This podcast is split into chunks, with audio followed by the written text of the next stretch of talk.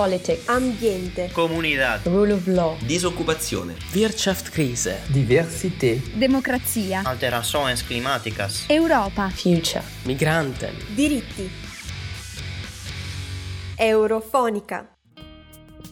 Il 15 febbraio, dopo una lunga giornata di Camera di Consiglio, la Corte Costituzionale italiana ha dichiarato inammissibile il quesito referendario sull'eutanasia legale. Per la Corte, infatti, il quesito che mirava all'abrogazione, ancorché parziale, della norma sull'omicidio del consenziente non garantirebbe la tutela minima della vita umana. Dunque, nonostante il peso politico della moltitudine di firme raccolte a sostegno del referendum, ben 1.200.000, l'Italia resta ancora priva di una legge sull'eutanasia, o quantomeno di un referendum su essa. Per la Corte non è stato sufficiente che l'abrogazione parziale del reato di omicidio del consenziente mantenesse come punibili alcuni casi particolari, come l'omicidio di soggetto consenziente ma minore di età, dell'infermo di mente, o i casi in cui il consenso è stato estorto con violenza, minaccia o inganno. La proposta referendaria, infatti, è stata giudicata, cito testualmente, incapace di garantire la tutela minima costituzionalmente necessaria della vita umana, con particolare riferimento alle persone deboli e vulnerabili.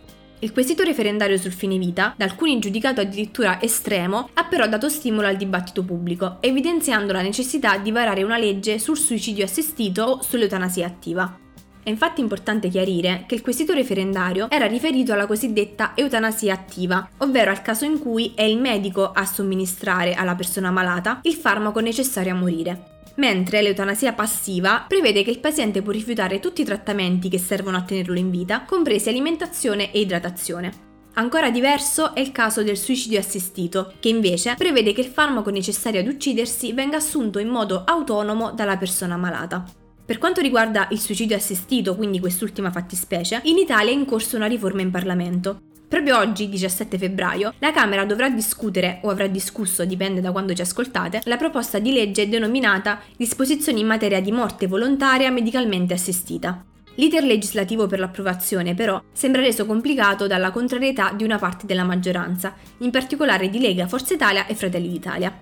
In Italia quindi si naviga ancora in acque incerte in tema di eutanasia e suicidio assistito, ma qual è la situazione in Unione Europea?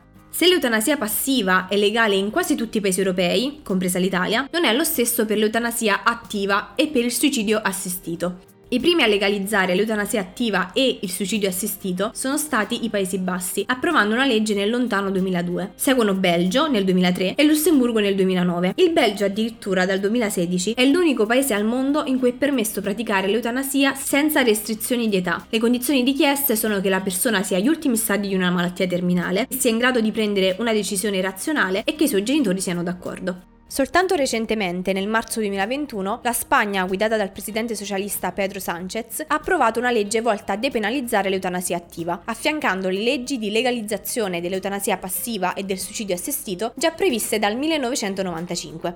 In Portogallo invece sono vietate sia l'eutanasia passiva sia quella attiva, ma è consentita una sorta di eutanasia passiva rimodulata. Il malato può decidere di interrompere i trattamenti medici, in alcuni casi disperati, con l'esclusione però di idratazione e alimentazione. L'eutanasia passiva, propriamente detta, è prevista invece in Francia, Danimarca e Norvegia, in cui però resta illegale l'eutanasia attiva, proprio come l'Italia per intenderci. Il quadro normativo in tema di fine vita in Europa è dunque abbastanza frastagliato ed è anche il riflesso delle diversità dei diversi Stati membri. Nonostante ciò, la questione resta in primo piano in tutta Europa da oltre due decenni. La speranza dunque è che se ne continui a parlare anche in Italia e che la sentenza negativa della Corte Costituzionale non venga invece utilizzata per disincentivare il dibattito su una normativa che invece è necessaria. È infatti urgente che venga prevista una normativa sull'eutanasia attiva e il suicidio assistito, o quantomeno su una delle due alternative.